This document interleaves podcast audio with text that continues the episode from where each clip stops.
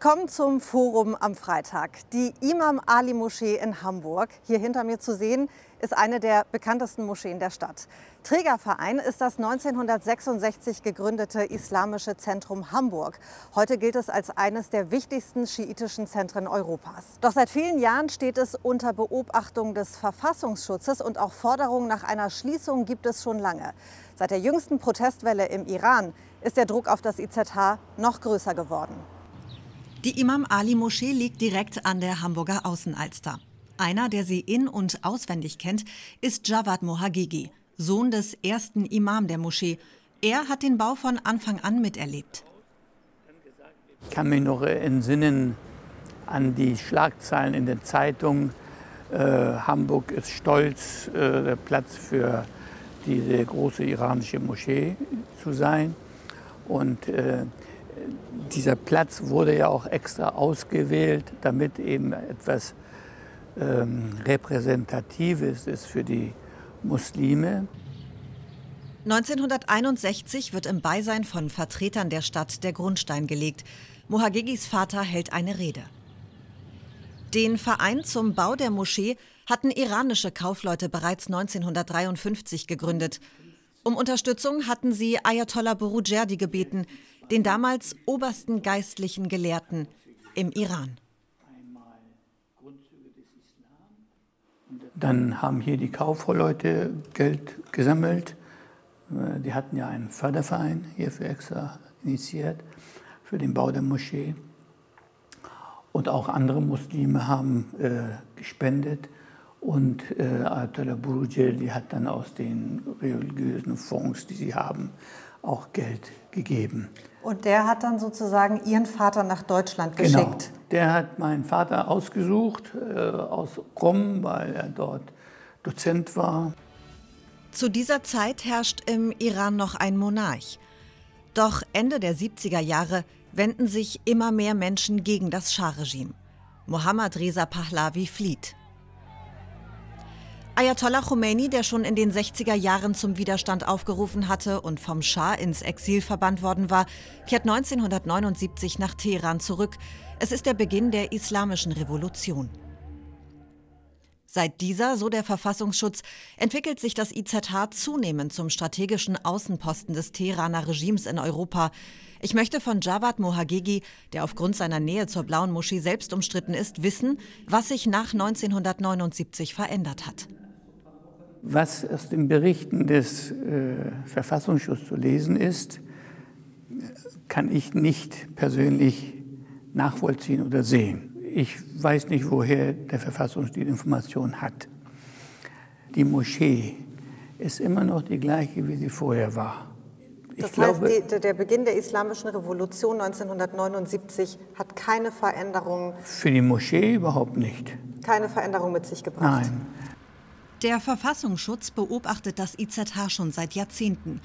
Über den Verein und dessen prägende Mitgliedschaft in zahlreichen Vereinigungen versuche der Iran, religiösen und politischen Einfluss auf in Deutschland und Europa wohnende Schiiten zu nehmen. Wir konfrontieren Mohammad Mofateh mit den Vorwürfen. Er ist Imam der Moschee und Leiter des Islamischen Zentrums Hamburg. Unser Interview wird vom IZH mit drei eigenen Kameras mitgefilmt. Das Islamische Zentrum wurde vor mehr als 60 Jahren gegründet. Weder in den 20 Jahren vor der Revolution noch in den 42 Jahren danach gab es jemals Beziehungen zur iranischen Regierung, nicht zur Schah-Regierung und auch nicht zur jetzigen.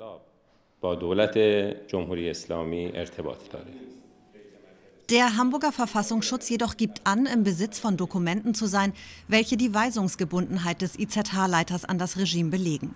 In mehreren dieser direkt an Mofateh gerichteten Schreiben wird er als geehrter Vertreter des obersten Führers, Leiter des Islamischen Zentrums Hamburg bezeichnet.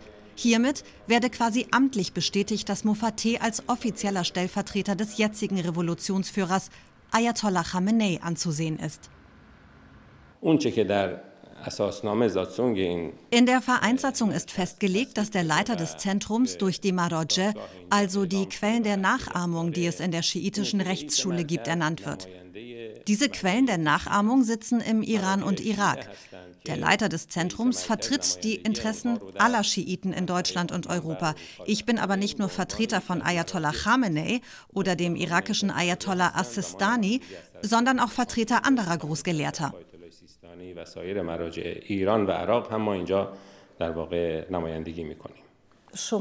Kennen Sie Ayatollah Khamenei persönlich? Ja, er war ein Freund meines Vaters. Ich war sein Schüler an der Theologischen Hochschule, so wie ich auch Schüler anderer Großgelehrter war.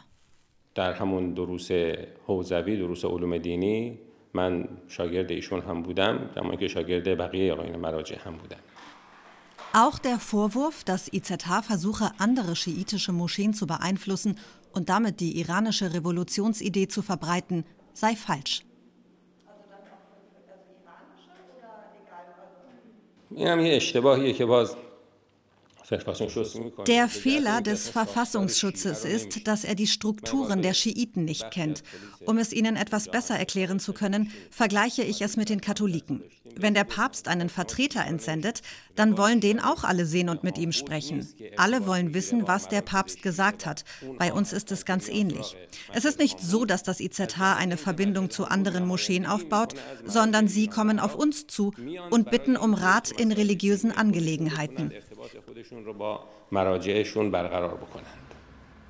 Das IZH sorgt seit Jahren immer wieder für Schlagzeilen, zum Beispiel mit der Teilnahme von Vertretern am israelfeindlichen Al-Quds-Tag in Berlin oder mit der Trauerfeier für den von den USA getöteten General Qasem Soleimani. Dass im IZH um jemanden getrauert werde, der keine religiöse, sondern eine rein militärische Funktion hatte, zeige, dass das Zentrum eine politische Agenda verfolgt, sagt Ulrike Becker, die schon seit zehn Jahren zum IZH forscht.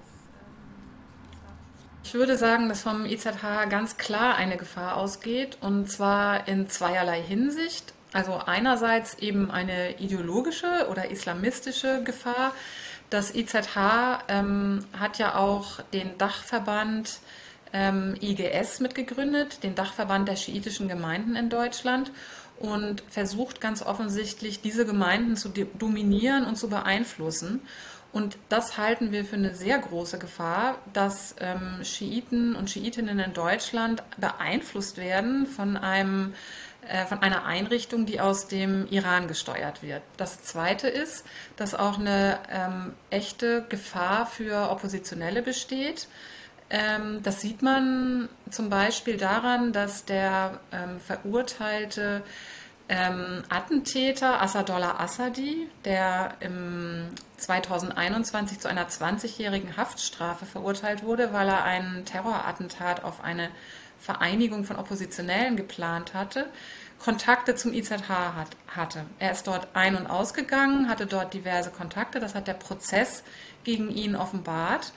Und das bedeutet, ähm, ja, dieser Agent, der eben gegen die exil-iranische Opposition wirklich Terrorattentate plante, ging im IZH ein und aus. Das ist also eine ganz reale Gefahr besteht dort für kritische Stimmen, ja, die ähm, kritische Menschen, die gegenüber dem Regime kritisch sind und in Hamburg leben und auch in ganz Deutschland leben.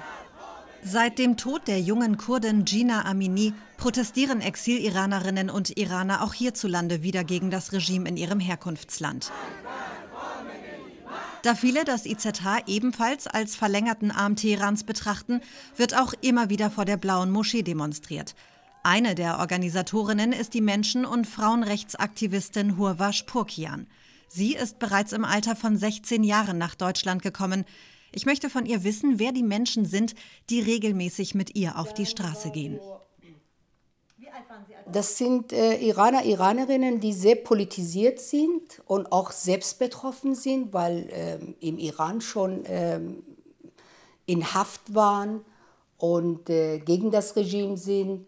Wir müssen bedenken, dass diese Institution eine sehr, sehr extremistische, radikale ähm, religiöse oder politisch-religiöse Institution ist. Also meiner Meinung nach, das ist eine wirklich, das ist eine Dependance von Islamischer Republik. Viele werden bespitzelt in Hamburg, Oppositionelle. Ähm, also ich habe zum Beispiel äh, Januar 2008 mir geschworen oder vorgenommen, nie wieder nach Iran zu reisen, solange dieses Regime an der Macht ist. Deswegen bin ich auch sehr intensiv äh, engagiert gegen, also ich gehöre mittlerweile auch richtig zu den Oppositionellen. Werden Sie selbst auch bedroht? Äh, ich habe ein paar Mal äh, Anrufe bekommen, kurz vor der ähm, Demonstration vor dem IZH. Ich soll es lieber lassen und solche Sachen. Wissen Sie, von wem die Anrufe Nein, kamen? Ich weiß es nicht, aber die Bedrohung ging dahin, dass ich lieber lassen sollte, solche Demonstrationen vor dem IZH zu organisieren. Ist es da jemals mal zu einem direkten Austausch gekommen? Kommt da mal jemand raus und sagt, lassen Sie uns offen sprechen? Oder wie muss man sich das vorstellen? Oder gibt es da eigentlich gar keinen Kontakt? Die kommen raus und beschimpfen die Demonstranten.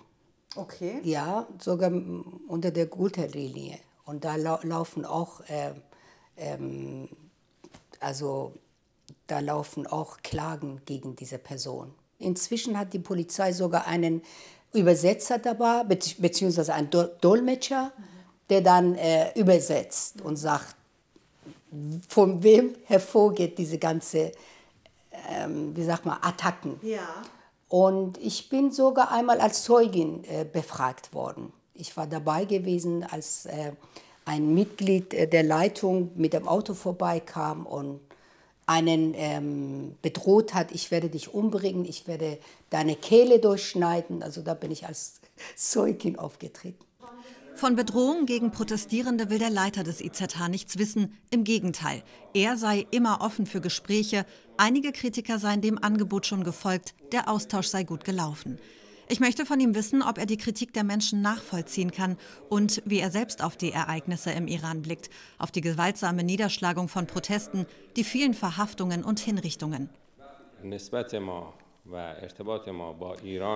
Unser Verhältnis zum Iran ist zu vergleichen mit unserem Verhältnis zu anderen islamischen Ländern wie Afghanistan, Irak, Libanon, Saudi-Arabien, aber auch unseren europäischen Nachbarländern. Wir sind ein in Deutschland ansässiger Verein. Für uns ist also wichtig, was hier passiert.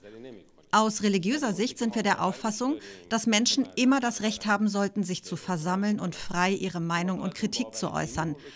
In die Angelegenheit anderer Länder mischen wir uns nicht ein, sind aber der Auffassung, dass Ruhe und Frieden dann in einem Land herrschen, wenn alle Menschen sich an die jeweiligen Gesetze halten.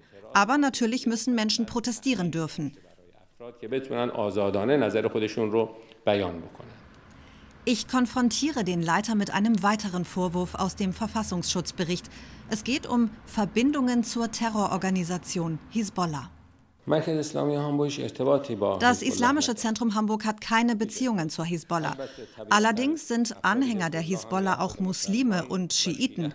Daher kann es sein, dass sie zu unseren Freitagsgebeten und Veranstaltungen kommen.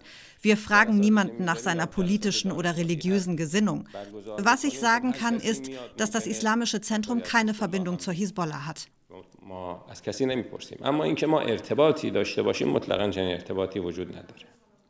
Fakt ist, dass der stellvertretende IZH-Leiter erst vor wenigen Monaten aus Deutschland ausreisen musste. Nach Erkenntnissen des Hamburger Verfassungsschutzes hatte Sayed Musafifar sehr wohl Verbindungen zu Vertretern der Hisbollah, so sei er zum Beispiel auf deren Veranstaltungen aufgetreten.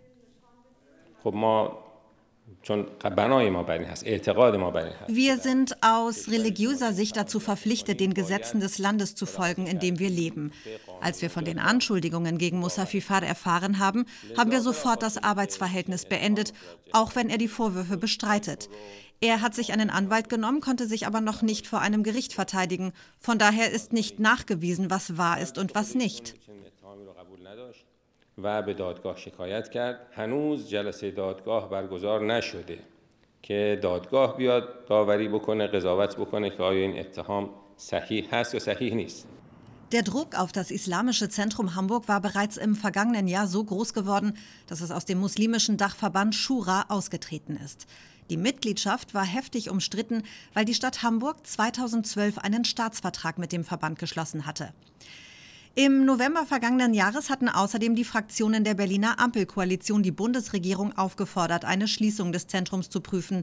Auf Anfrage teilt das Bundesinnenministerium mit, das BMI äußert sich generell nicht zu Verbotsüberlegungen, unabhängig davon, ob zu solchen Überlegungen im Einzelfall Anlass besteht. Das Islamische Zentrum selbst hat übrigens Klage gegen den Verfassungsschutz eingereicht. Gegenstand der Klage sind Einzelaussagen im Bericht, einschließlich der Einstufung als Verdachtsfall. Die mündliche Verhandlung wird bis spätestens diesen Sommer erwartet.